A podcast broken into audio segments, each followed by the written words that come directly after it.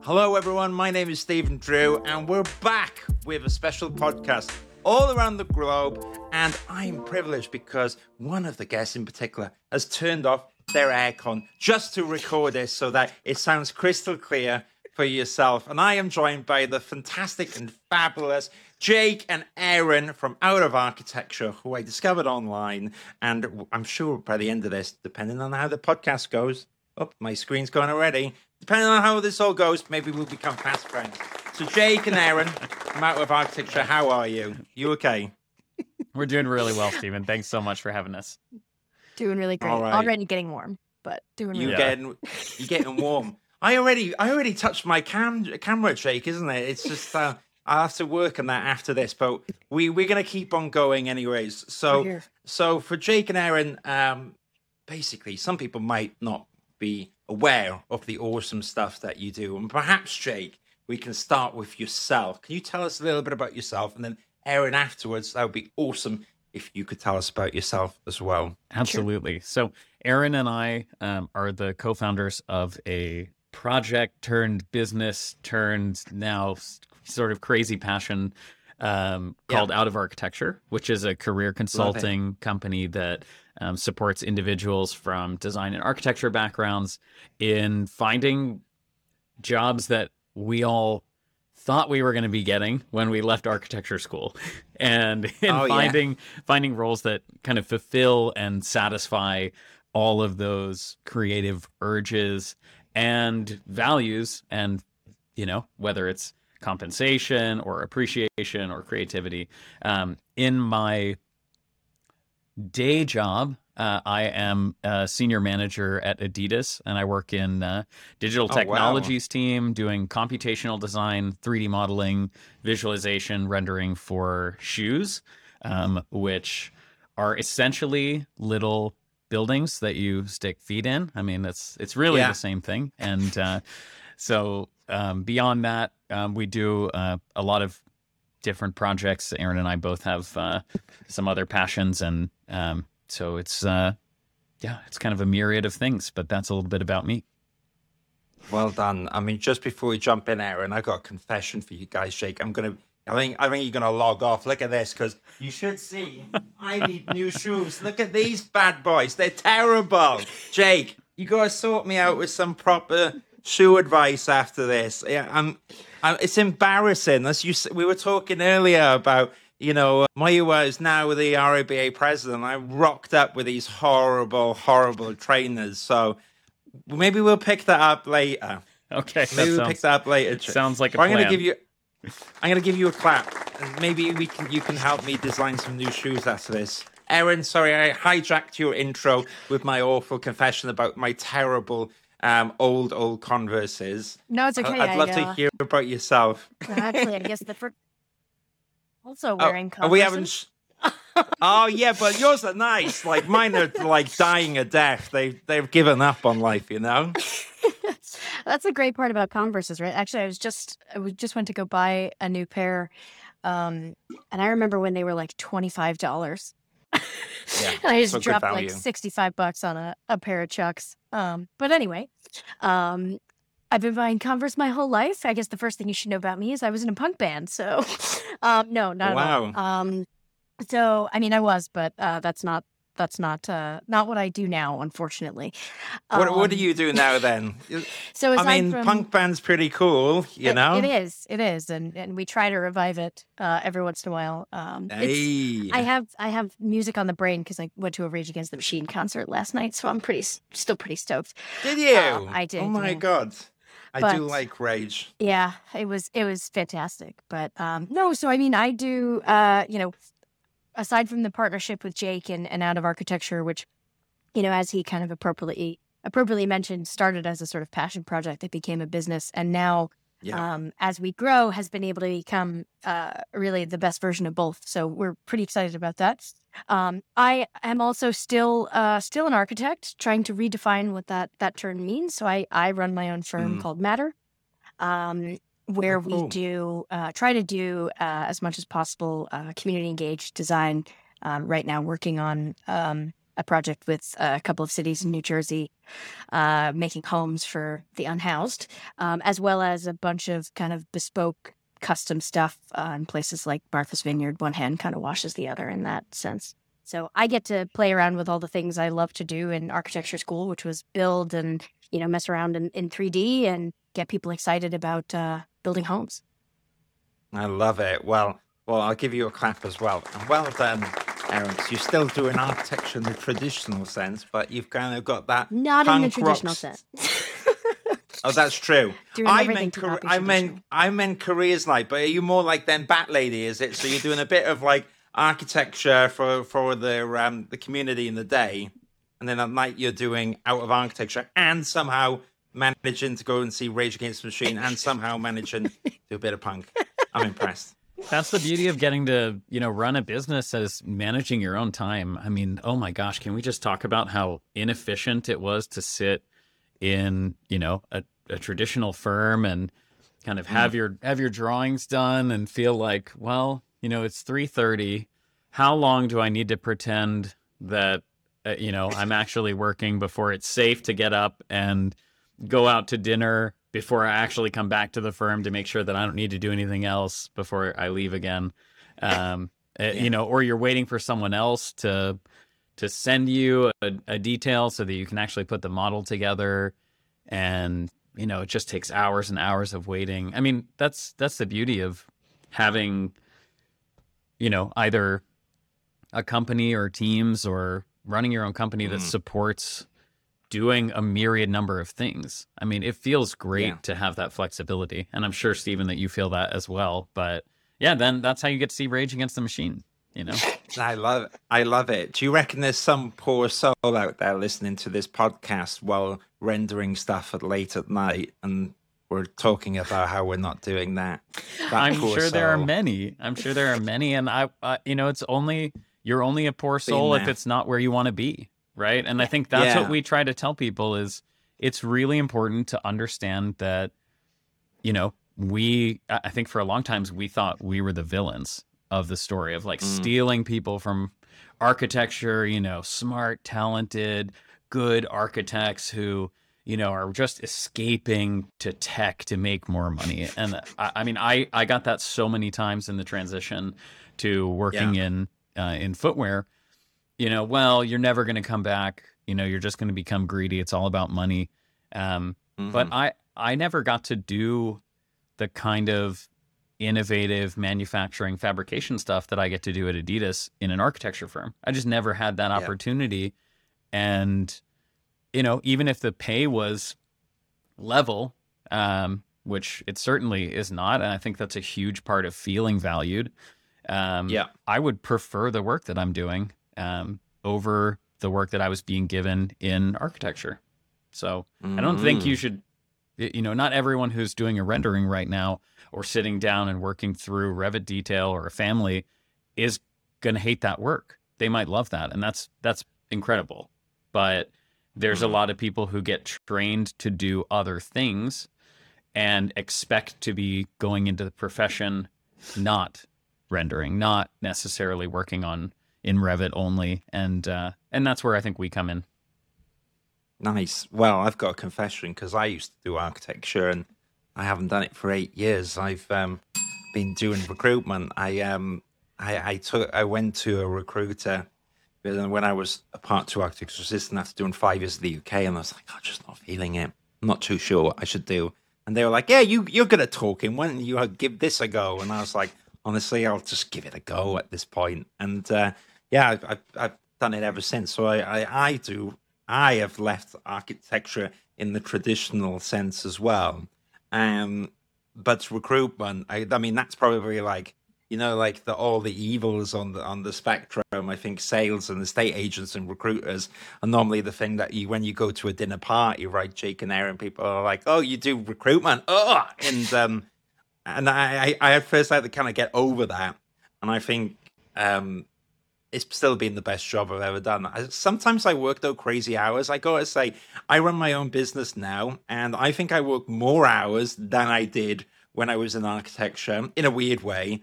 But I'm not clock watching anymore, and that's mm-hmm. the big difference. And and that's probably my own personal um, demons, which comes from architecture, I think, as well, where there's this attitude in architecture education, especially in the UK. You tell me if it's the same, um, you know, in the states, is where basically you can work long hours into the night and all this crazy stuff, and and I think that sometimes I I, I struggle with work life balance on a personal level, which is very interesting because when you can blame architecture for that, but then also now in this new situation, I've got to stop doing it myself. But the good news is, guys, I've got better at it. I don't do so many long hours anymore. My partner will throw a frying pan at my head if I work too long, hours into the evening. Steve, what are you doing all the time? Come on, you have to, you have to stop. You have to put down the computer. You know, just close everything, right?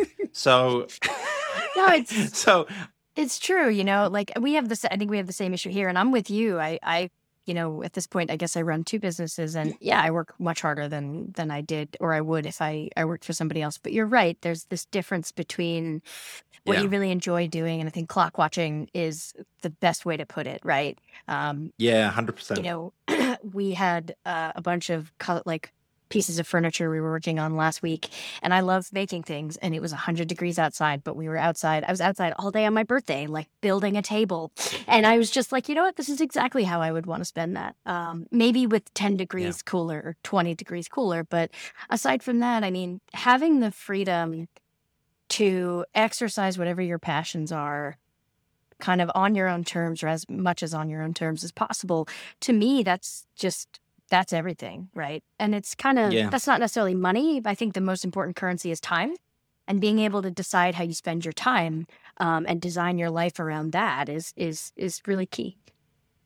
I agree, and I'll I'll jump in, um, and I'm loving this conversation because it's close to home for me.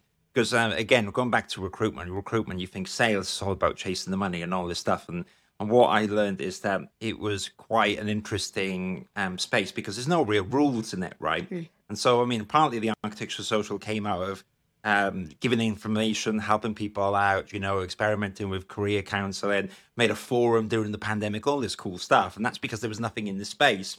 So ironically, I, I've had much more scope to do innovation in the recruitment industry than if I was staying in an architecture practice. And I'm like you. I was like, I used to like volunteer to take the bins out in the office because I was like five minutes away from my desk would be better. And then I learned as well, and this is not good advice for anyone out there, but I had one or two key directors who would like to talk like me and then i learned quite quickly if i asked them about their family uh, or their situation in the in the kitchens i would just procrastinate and not return to my desk for 20 minutes. Hey, Richard, how's How's your daughter doing at uni? Is, is it going well with economics? Oh, Steve, no, no, no, no, I'll do that. And at one point, they used to chase me, Jake and Aaron. They used to chase me because there was three kitchens where I used to work, and I would always be in the other kitchens.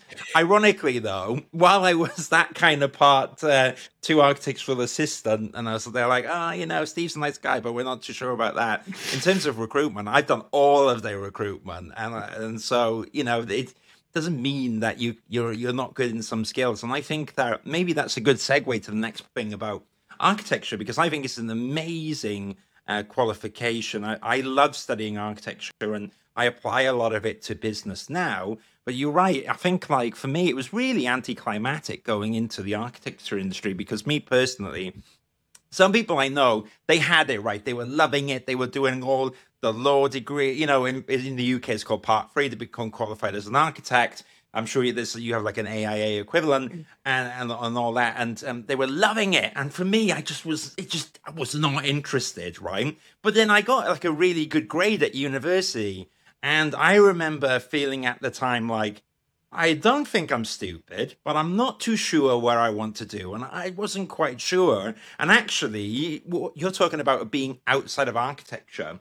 I didn't know many people that did that. And if I said to anyone at the time, like, I'm not too sure if I want to continue becoming an architect, it was like, really? Why? After all these years, are you are you not? What's going on? Are you is something wrong with your brain? Are you a failure? Are you just not good enough? And so I felt like that, and I didn't feel like I had anyone to speak to at the time. And I'll throw out a question, this question to, to you both: Is this a similar thing that you're hearing now, and maybe that's why again you wanted the setup um, out of architecture? So was it just not me? Am I not the only black sheep out there? It's definitely not just you.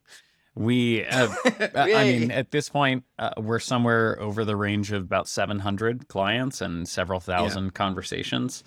It's astonishing oh, wow.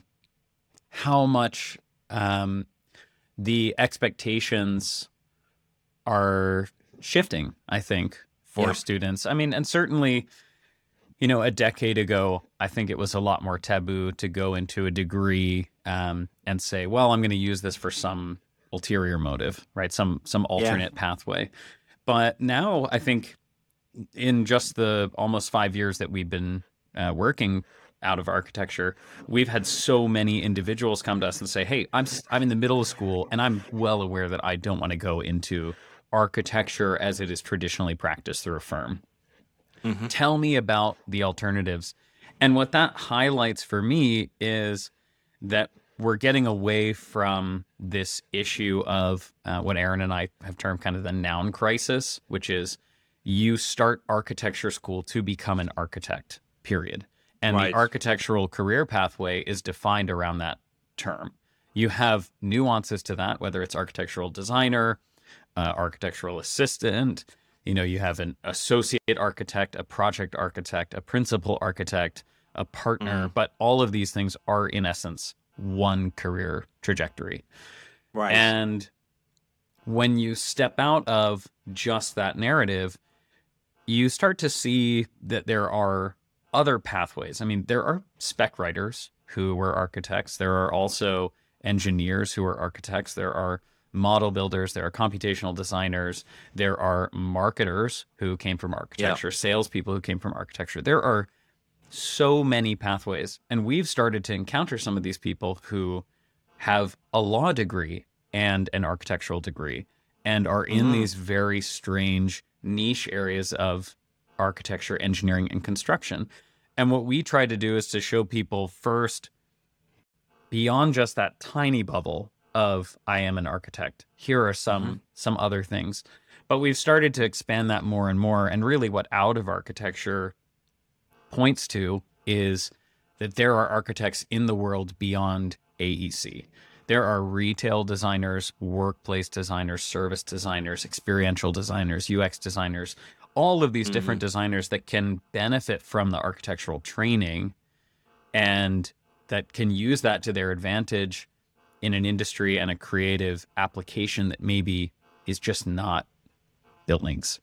And mm. that is such a powerful thing to have going through your education to understand that I have a way out because as with any other relationship, even if you're, let's say, dating someone, yeah, p- putting that person against all of the other opportunities, the possibilities, that's how you know is this the right person for me? Is this the right role for me? If you think that you have only one option, especially in a career, you're just, you know, you're going to take whatever is put in front of you.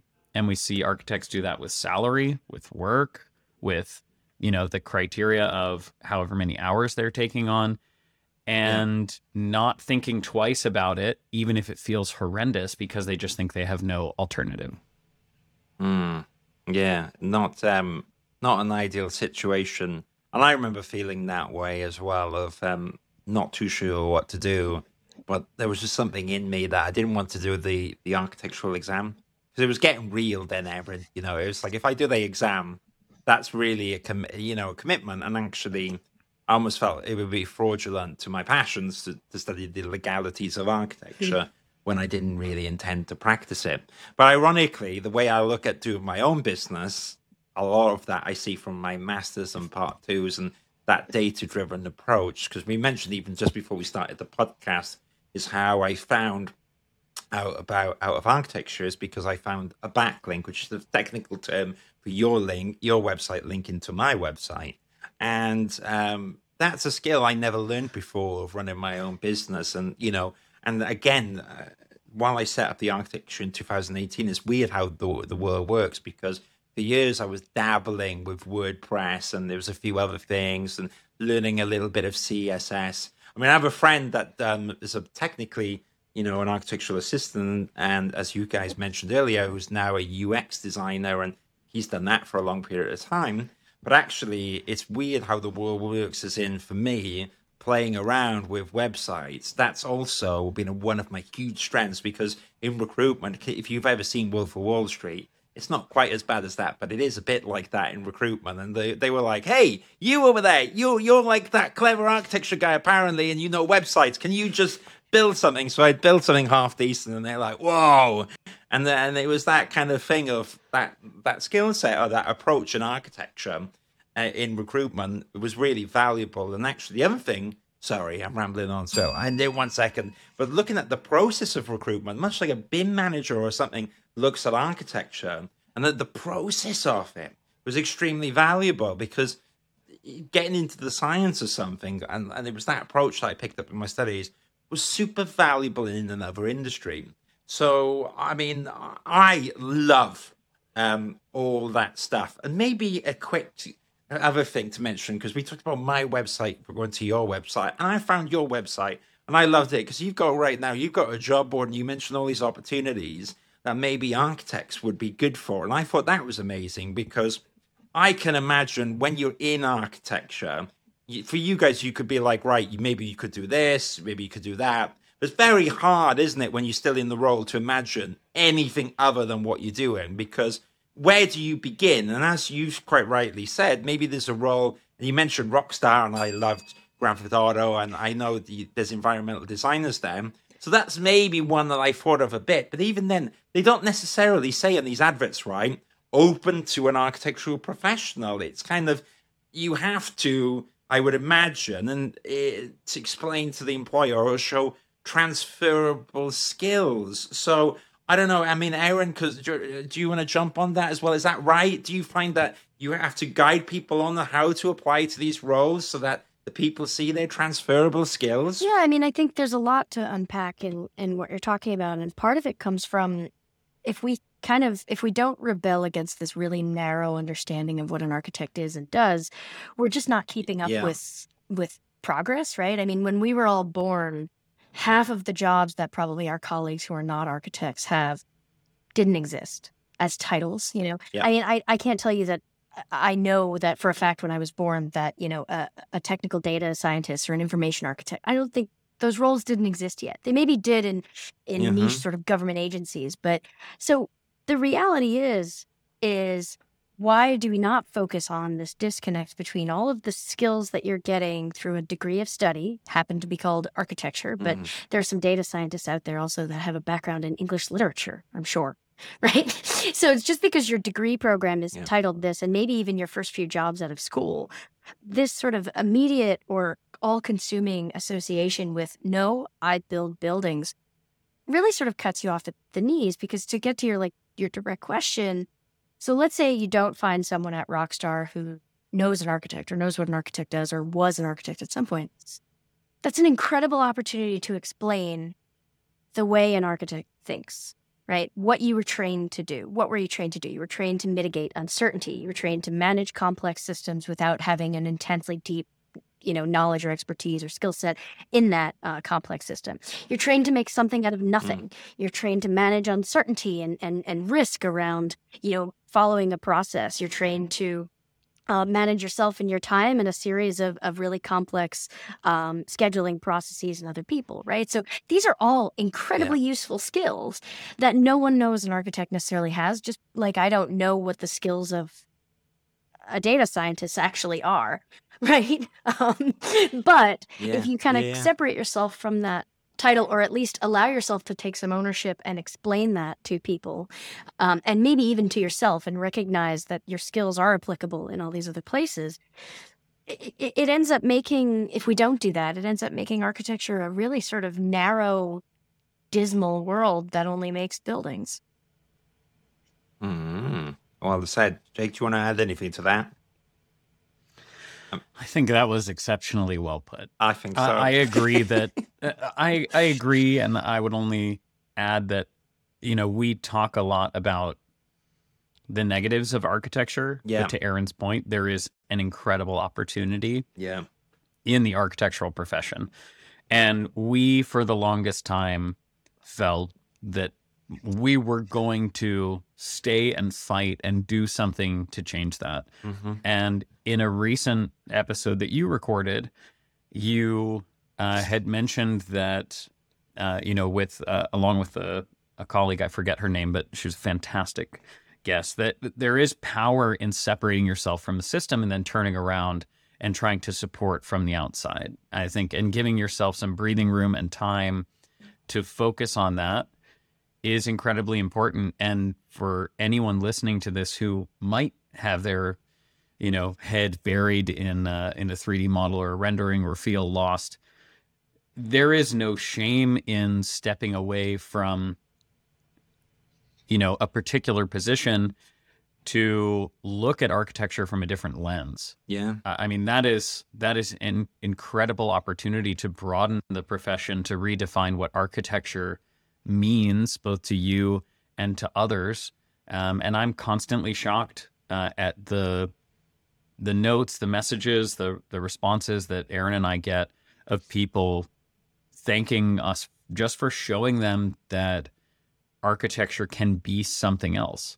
Um, mm. You know, I do often still feel a lot of guilt when we talk to uh, firm leaders and owners and principals because I think that they maintain this um, pay your dues mentality, having to stay, having to suffer as being a part of the badge of honor of architecture. Mm. And yet, Aaron and I also have architecture firms now coming to us to ask for talent as kind of re- almost recruiters in a sense because they're interested in people who think differently, who don't right. want to have to suffer, who are interested in exploring a multitude of things at a young career stage. And that's amazing. So to me, that's a huge win and a small change in what seemed to be a very unified wall of the architectural profession.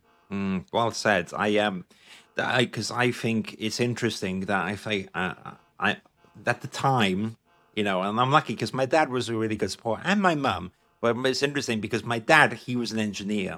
And between us, right, and he still is an engineer, but he was an engineer in a particular place. And he hated the job, right? He hated it, he hated it.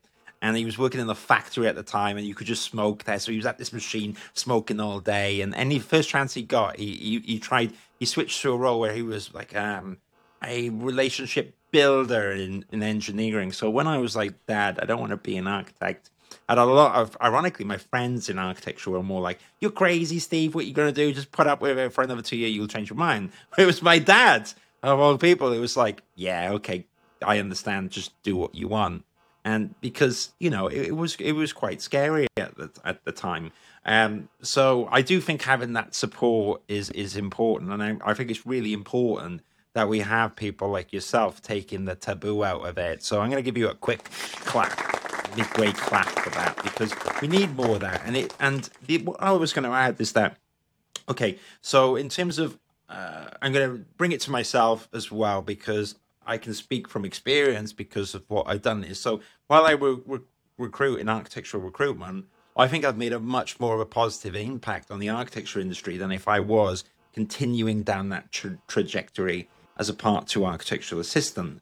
And, and and that's where I think it's really interesting going against the status quo. Because uh, and look I know some I I've got a friend that actually struggled during university whereas I was okay I was all right. I have a friend who struggled and now he's like an associate director building buildings which are amazing that I could never have done. And I've left the industry you know? I'm I didn't do um, my part three architecture. But where I'm going is that I think that you can be still involved in architecture or even set up your own business and do all this stuff, which is outside maybe the status quo, but you can still help in the built environment. So, for example, you you guys must be doing this, and I uh, surely you get your kicks off as well because that's where we came from, right? That's our origins, and it is nice to be adding something back. And I know people have gone into maybe architecture journalism or another emerging space I see, and you mentioned tech before, is also it's quite a lot of tech in the BIM space or the modular space, and there's developers in modular, and you've got parametric designers. And I know one architectural assistant who who's got a job who got a job a while ago at Google. I don't even know what he, he's doing at the moment. I met up for him, and he was like, "Yeah, yeah." You can, because you know, I'm in recruitment. He'd be like, "Yeah, if you got a job for around ninety thousand, I'll look at it." And I was like, "I haven't got any jobs in architecture at that level." And so he's probably, you know, off there with Google making the next. But he was doing like AR, VR, and metaverse mm-hmm. stuff before it was probably now called metaverse. Point is, I'm trying to get to, you can add a lot of value indirectly in architecture. So while out of architecture, I'd love to hear stories. Do you know any kind of cool stuff that's like you mentioned uh, architecture practices asking for people's talents coming in? Have you seen architects that have gone off and maybe set up their own businesses and doing cool stuff in the in the architecture industry in, inadvertently? I mean, we we have the privilege of talking to people who go off and do just absolutely amazingly cool things. And sometimes we get yeah. to help them do that, or sometimes they just come to us and say, you know, like, hey, I really resonate with what you're trying to do. Here's my story, right? So yeah. it's amazing that we we get that. I think it, it comes back to this question of how do you want to have agency in the world? One of our clients is now you know, designing bases for SpaceX, right? So places to launch rockets from. Oh wow. You know, like that's that's amazing. We've had clients Ooh. go off and be yacht designers. We've had clients who've wanted to focus on um, sustainability, but from from a corporate perspective. So going in and being a strategist um, or a consultant who helps companies with strategy or an in-house um, in-house sustainability consultant for for companies that you know obviously hopefully care about the, the built environment right? And again it comes back to like what are your personal values and how do they align with the agency you want to have in the world? And i think the mm. fact that it can turn back on itself and we can help you know help modernize or help bring the create more equity in the profession and, and expand the bounds of it so that these things aren't so architecturally adjacent but rather um, there's just sort of powers of 10 as to the agency that you can have that to me is is success. I, I got an email the other day from a former student of mine who did her thesis on um, women's health access in rural Turkey. And she sent me a photo from her white coat ceremony because she did a ton of research for that, did a lot of boots on the ground, working with people, working with healthcare providers, and decided to go become a doctor so that she could merge her thinking both from an architectural access built oh, environment cool. standpoint and now from you know a med, med school standpoint. And to me that's like one of the best examples of that to say that you know what? Yeah i can i can wear the hat of an architect. Cool. But i'm also going to wear this other hat because when i put both of them on you know synapses fire and you can that's the type of agency she wants to have in the world and to me that that's that's amazing and if more people did that um as it aligned with their passions we would just there's no telling where we would end up as just even as a society Nice. I um I was thinking while we talk, and that's really useful to know, and, and I'm glad I'm glad you're hearing that. So, well, it's good that out of architecture exists now. Uh, before that, there was nothing there. So I appreciate you've set this up. Now I dabble and still do a little bit, not as much um, as I'd like because I'm busy doing recruitment, busy setting up my business, and you know it, it can it can be a lot. But last year I did in particular a lot of career coaching and I found it deeply rewarding and incredibly intensive, though. so, so first of all, round of applause for doing it. And now, and and um, and, and I do want to say as well, I what I've learned as well, and I'm going to quickly add it is that I sometimes I think, especially from architecture culture, we can do a lot of work for free, and I, you know, I always challenge people on the perception of free, and uh, I, I know that you know, while I give away some information that I can free. That tends to be like a podcast like this because you can share value on, on uh, to, to, a bigger bigger network, I guess, or an, an, an audience. The reality is, one-on-one coaching is very specific to different people, and you do that as well. So let's not give away any juicy nuggets. And it's not like you got juicy nuggets to give because yeah, everyone's on a one-on-one basis. But maybe it would be cool for for me to understand how that process begins. So if someone's like itching to get in touch mm-hmm. with you, or how does it typically start? So Stephen, we have we have juicy nuggets. I mean, if you want juicy nuggets, oh. we we will provide. I am waiting for you to find a sound on the board. Have I got a juicy nugget? Well, okay, I've got, I've, yeah. I've got the. Oh my! I've lost my screen again. So I got the architecture stressing me out one. So that's that's my that one, that one, which is probably me on that. So where's the juicy? Oh, hang on, juice. Think about it. Think about it while I answer your question, and then you can you can punch it at the end. Um, okay, I'm thinking. I, I, would say I would say as we go through um, the process of meeting a client. I mean, first of all, you're right. It's, you know, we don't give away work for free. Yes. But we also understand that a lot of this information is already available. And a lot of what we're telling clients is more career therapy than necessarily us saying, um, eh, you know, I mean, and a lot of the information we've already divulged is here are all the doors that are open to yeah. you as an architectural or architecturally educated individual. Um, but this resembles what we do in our intro calls yeah. is we sit down with someone, we ask about their story. You, for example, are telling us, look, you know, at the time I left, this is how I felt. I understood that, you know, what I really appreciated about work was the personal connections. I would do anything I could to get away from my desk. I really just wanted to be engaging people on a different level. And we take that and we point to specific opportunities. Now, sometimes we get people who are in crisis and there's a little more urgency yeah. of how do I handle a situation that's going on at work. Um, sometimes we're helping people to devise a plan to step away or they want to go start their own practice. And we're um, talking to them about how they might continue work for their firm under the guise of a contractor. Yeah. Right. And how you might make that first step out. Sometimes we're talking to them about how they might price that mm or maybe they're immediately already in negotiations for a new role. They already understood the system. They've got a good portfolio. They took a jump out and then they just have no idea what their value is. So we're uh, all across the spectrum there. Um, but I would take this opportunity to plug um, that one-on-one coaching. I mean, for us, our time is really yeah, valuable, exactly. and we charge a five hundred dollar base fee to work with clients. So we have that onboarding fee, and that's pretty prohibitive to a lot of architects. I mean, certainly, um, architecture pay is. Uh, I think in the UK is almost worse than it is in the US, right, frankly. Man.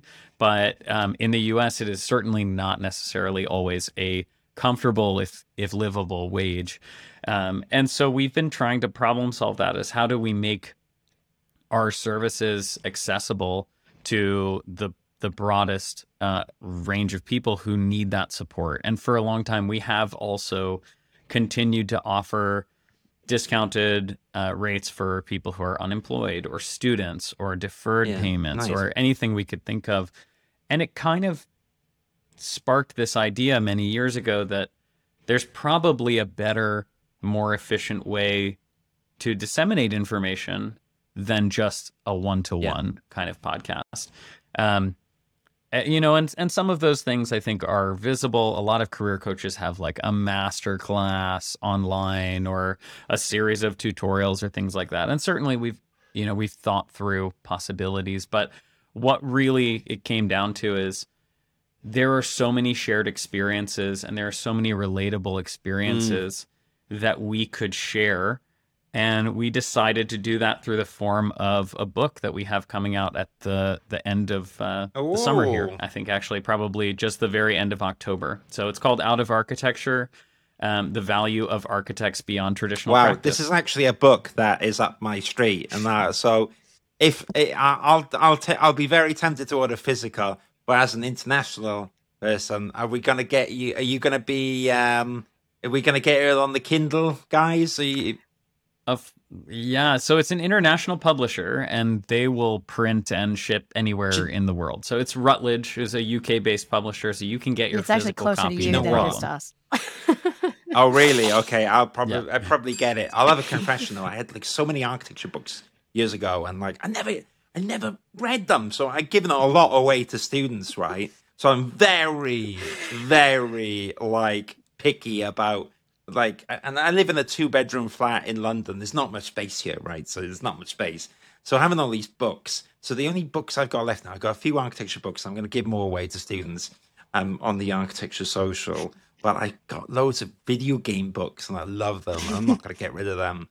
But out of architecture, it's very close to my, you know, to to me personally. So I I will I will I will buy a book. But before we do that, so I've got you asked me, Jake. You you doubled down. You mentioned juicy nuggets. You challenged me. So I got I got a few noises here. So I've gone to the romance thing. So there's a present here. So let's see what the present sounds like. I never heard it before. Okay. So we open it up. Okay. So that's like unwrapping a gift. That's of... a kiss. Oh. So that's a... I think that's a juicy nugget. There you go.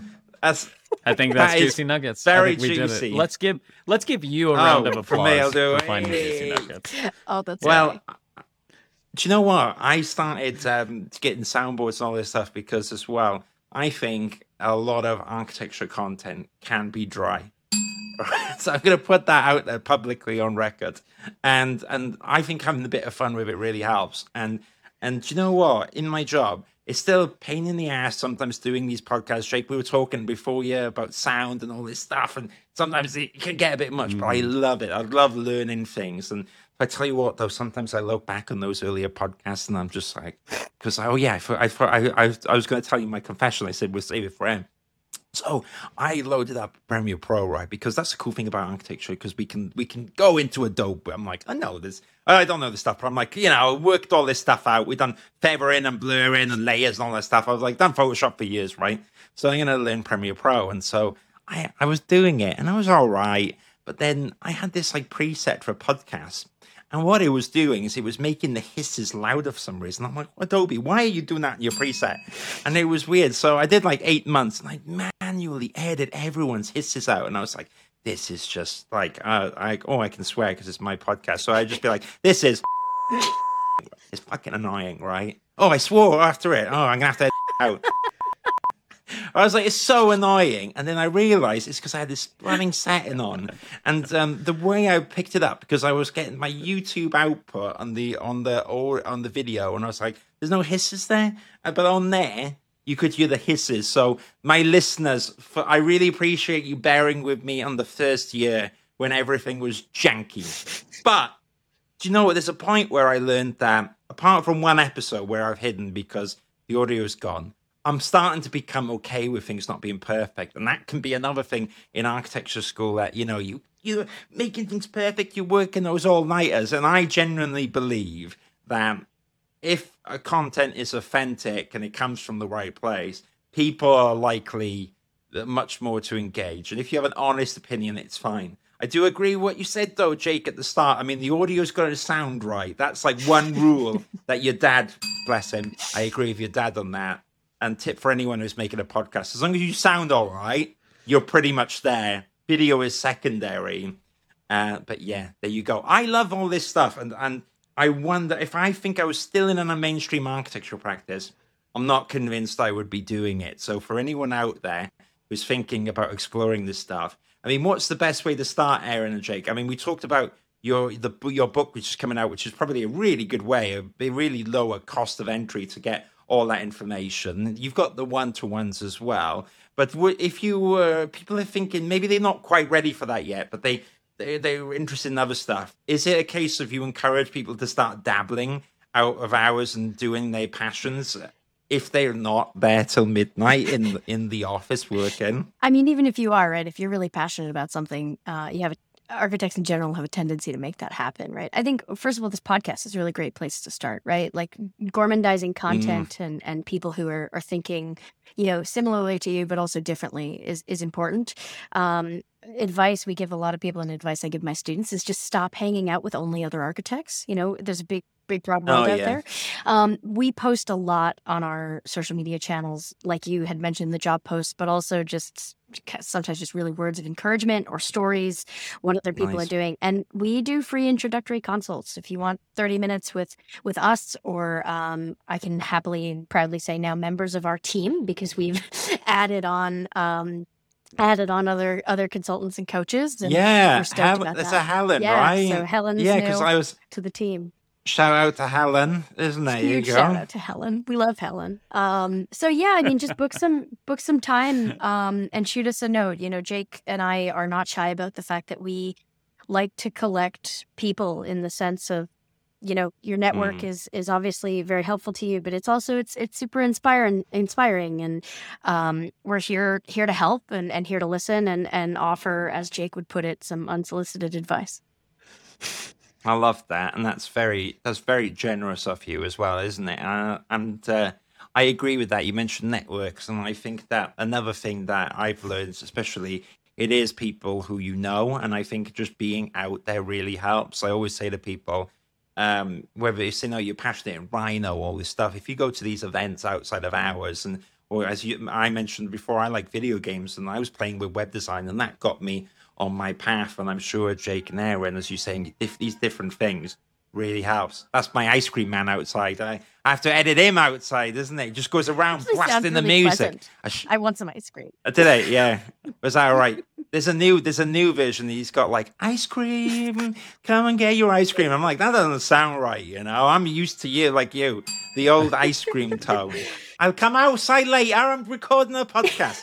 Anyways, what was I saying? Talking about um, experiment and doing all that stuff. I think it's super, super valuable. While the ice cream's going on here and stuff, the other thing I like to do on the podcast is kind of mix it up a bit. And what I was going to say to you guys, and is there any questions that you have for me? Hmm. I don't so tell you this many. beforehand because I like them to be.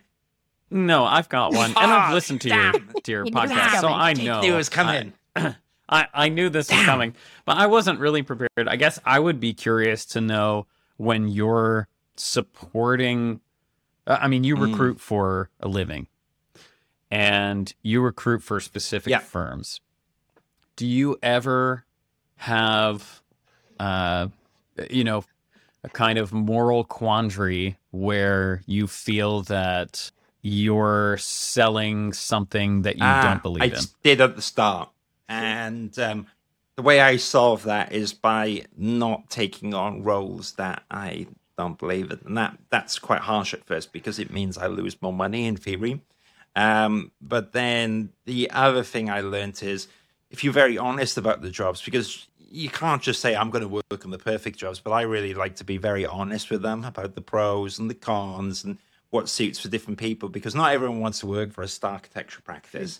And you know, it actually the mm-hmm. the the the website, which is a bit clunky and you, you know they're not the sexy on paper. Well, actually, you can go home at five thirty at night, and they're quite nice people. And there's so there's a lot of there's a lot of honest um, companies out there which aren't glamorous, and I, I think it's all about understanding what the person is looking for. And I think one of the best things I ever learned which was two years ago, and it put into words what I was feeling because I used to do before. Oh, you gotta sell all these things in, especially when I started my career, and I was like, oh my god, da, da, da, and then people would turn down no, uh, say no. What I learned is you can't really change people's minds. There's a big myth in sales that it's like. I'm going to get you here, Jake, and I'm going to wear you down until you go, oh, go on, sign me up to so and so company. And actually, it's not that. It's about finding people, the roles that are right for them. And the bit that I've learned to save time is that I go straight away for the no's. So if someone says they're not interested, I'm like, that's fine, that's great. I can let should I let you know about other stuff?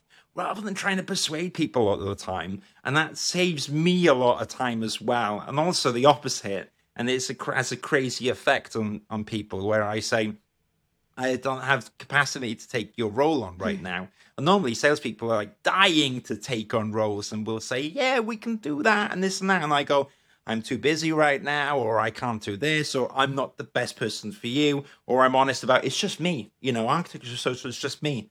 And sometimes I occasionally miss people's messages, and rather than saying excuses, I go, sorry, I've overlooked this. And so being ultra honest and going straight for the no's, I think is really useful and that helps me out a lot. And while I make less money in one sense, because in theory, right, pushing people into jobs means there's more people going for jobs. Actually, when you push someone into a job, it always goes wrong, right? And it drops out.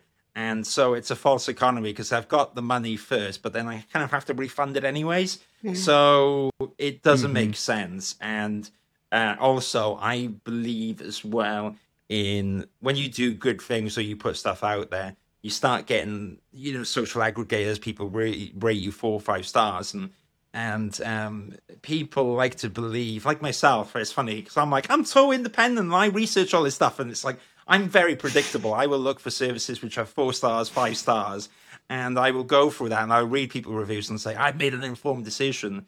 And actually, I I, I believe a lot of stock in that. So I think by doing things the right way, um, that's the, the the right way to do business. So that's what that's my code of conduct. And I think that's the reason why I've survived. But I'm far from perfect. Even this morning, I was thinking about um, I haven't got back to some people because you can imagine in recruitment, you get a lot of messages, you get a lot of emails, and and I'm aware that I probably let one or two people down in some places, but I just have to be honest to them when I speak to them. So even mm. I'm learning, and I think my biggest problem is time management. And it's not so much pushing people into jobs, or I don't worry about that anymore because I've done it for enough where it, it generally works out. I don't know how to describe it. Um, but yeah, sorry, long answer, Jake. But I, I hope that's useful in some way. I think it's incredibly insightful. Um, I think we struggle with that too, thinking like, if only we had more time to kind of help more people or if only we could do you know I, I think it's it's also that comes from training too right? You're trained to kind of open up a set of plans and look for all of the things that you've done wrong right? And, and improve upon them. Yeah. Um but i think at the end of the day the the takeaway is that you know you're human and the people that you're working with are human and if everyone just treated everyone more like humans we would probably be much better off. Um the best salespeople are humans. yeah Well, and the other thing while we're on it, sales get such a stigma of a word, yeah. right? People are like, oh, sales and recruitment. And, and actually, the, some of the best, the most successful architects I know are the really good Absolutely. salespeople.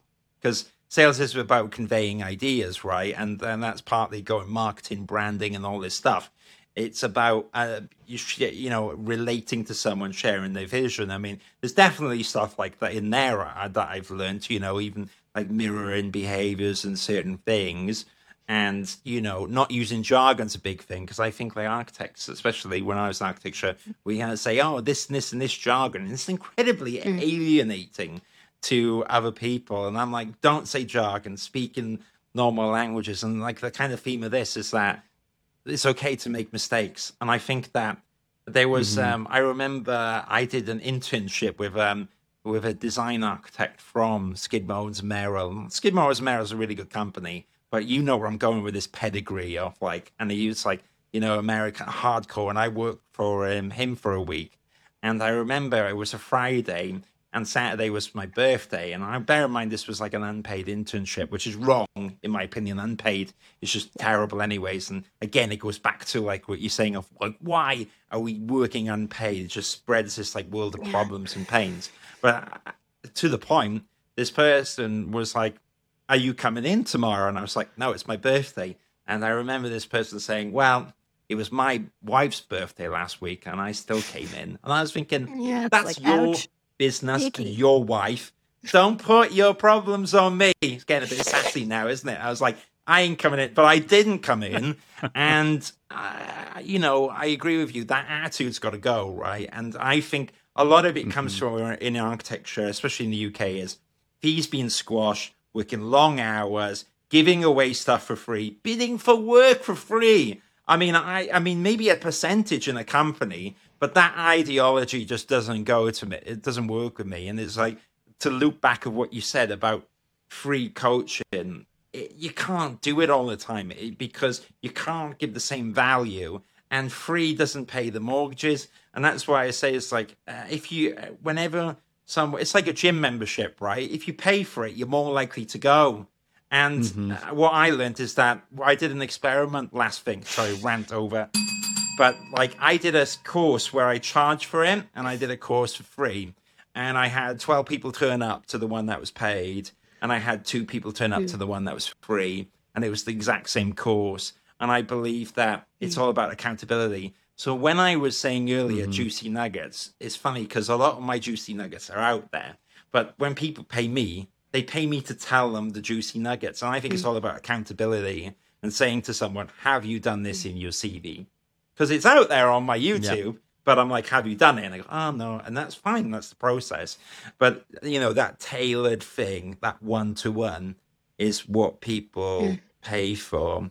Um, yeah. And anyways, I I can go on for a rant when it comes to unpaid hours. Jake, what no. you? And we have that uh, we we have that same experience, I think, which is people want to be um, not have their hands held, but they they want to to actually be coached. Yep. And I was um, just I love LinkedIn so much, um, and I was just on LinkedIn and and had seen uh, something I can't remember, Aaron, if this is something that you had shared with me, but it was essentially um, a TED talk uh, from a from a doctor, a surgeon, talking about um, coaching, and it's possible that. Uh, that my wife had had sent this to me, but it was a really astonishing um, discussion that centered around the fact that you know surgeons think they're the best, right? And of course, you have to a little bit in you know boosting yourself up to not kill someone. Yeah. But this person decided that what they were going to do is they were going to have someone come in and watch them do surgery, an old kind of either mentor or colleague, and just provide external feedback. And I think what's so incredible is we have such a difficult time doing these things for ourselves. Mm even me, I I have the most difficult time negotiating for myself, but I can negotiate for a client no problem because I get to see both sides of the equation clearly with no bias. And I think that's one of the things that people do pay for. I would also say that back to your sales comment, this is sort of the early stage of the rant, so I'm not sure if the listeners will, will remember. Be, but you'd be like, oh, but the um, it was a long one. but the um, the the sales portion I think is also really accurate and and one of the benefits of being at this kind of later stage in uh, the foundation of Aaron and I's business is that we can tell people first of all we're not the right people to help you. Yeah. And we have the luxury of doing that because we both have separate professional endeavors mm-hmm. that really carry us. Um, and that's a luxury that not a lot of people have. But it's also interesting because we learn a lot about people when we offer them advice, and as Aaron put, sometimes unsolicited or free. Mm. And you, we will kind of immediately know whether a client is right for us because the ones that aren't go, well, tell me like you know what is the what is the payment structure here? Like, what is the process? Like, what do I owe you? Yeah. And there's a real hesitancy to just get into a genuine conversation. And I think those are the clients that end up having wildly different expectations of the exchange of money for coaching and money for advice. Yeah. And what I would encourage those people to think about is you know, when you go to a therapist, you're not paying that person to solve your problems. You're paying that person to listen and give you insight into your own way of thinking. Yeah and to tell you things that you probably already know, but that you might need to hear sort of read back to you. Um, and that's one of the huge benefits of having a career coach is you know you're more valuable. You're coming to us because you have already identified that problem. You know that you want more appreciation or you need a better balance or you're scared of something or anxious. We're just reading that back to you and telling you some ways that you might be able to escape from that. And I think that's a hugely powerful thing that can't necessarily always be replicated uh, in a one to many sense. So that's why we still, you know, we will always value those one on one conversations. Mm, love it. Brilliant. I think that makes a lot of sense. And I, I agree with you. I think that actually you have to be prepared to invest in yourself. And that was one thing that one of my tutors said when I was younger, and I disagreed because I think I was broke at the time. So I, I, do understand if you haven't got some money per se, but the moment you've got a little bit of money, actually investing in yourself makes a big difference. And I think that um, I've started to learn that, and I invest whenever I can. In at the moment, it's like business coaches or even sales coaches or sometimes I try not to do sales sales, but you can learn a lot of stuff as well, like even audio books. And it's such a great way to get into this stuff, isn't it? Psychology. Don't do buy a book about sales, buy a book about psychology. And I think I think that's really interesting. So I I advise a lot of that stuff. But I do think if anyone's thinking, of going outside of architecture. In one sense, I could be a precedent, but why not aim for the stars, design awesome shoes, or you know, be part of a rock band and do awesome community like you know projects in the day as well. So on that basis, because I love this, and we're, we're look at this, it's all, it's almost professional. Um, we're at the one hour mark. Of course, of course, that was intended. But uh, perhaps Jake and Aaron, you can tell us where people can find you and the easiest way to find us out. is outofarchitecture.com um, instagram out of architecture. Come out uh, and connect with us on linkedin jake rudin and aaron pellegrino. Um, as jake mentioned he absolutely loves linkedin. So just come find us and and connect with us um, and let's have a conversation if you need to have a conversation Brilliant. I agree. LinkedIn all the way. Uh, Instagram. I'm losing the will to live. I need to make some reels. that could be a topic for another day. Thank you so much, Jake. You've been an absolute star. And I'll do a real applause. And Aaron as well. Keep it up. And and yeah, we we we need bit more punk in the world as well. So thank you both out of architecture, everyone that's joined us today. If you're rendering and you've been listening to this on audio and anything's resonated, then you definitely should reach out. But if you are in architecture as well and you have a passion for it, but perhaps you know someone that maybe is um, struggling or you think that, you know, they've got super cool talents that could be used elsewhere, why not share this with them as well? Thank you so much for tuning in. I'm going to end the podcast now and listen to one next week if I upload it on time. I hope I will. And I will. Time management. We'll get there. Thank you all. Gotta go. Bye. Take care.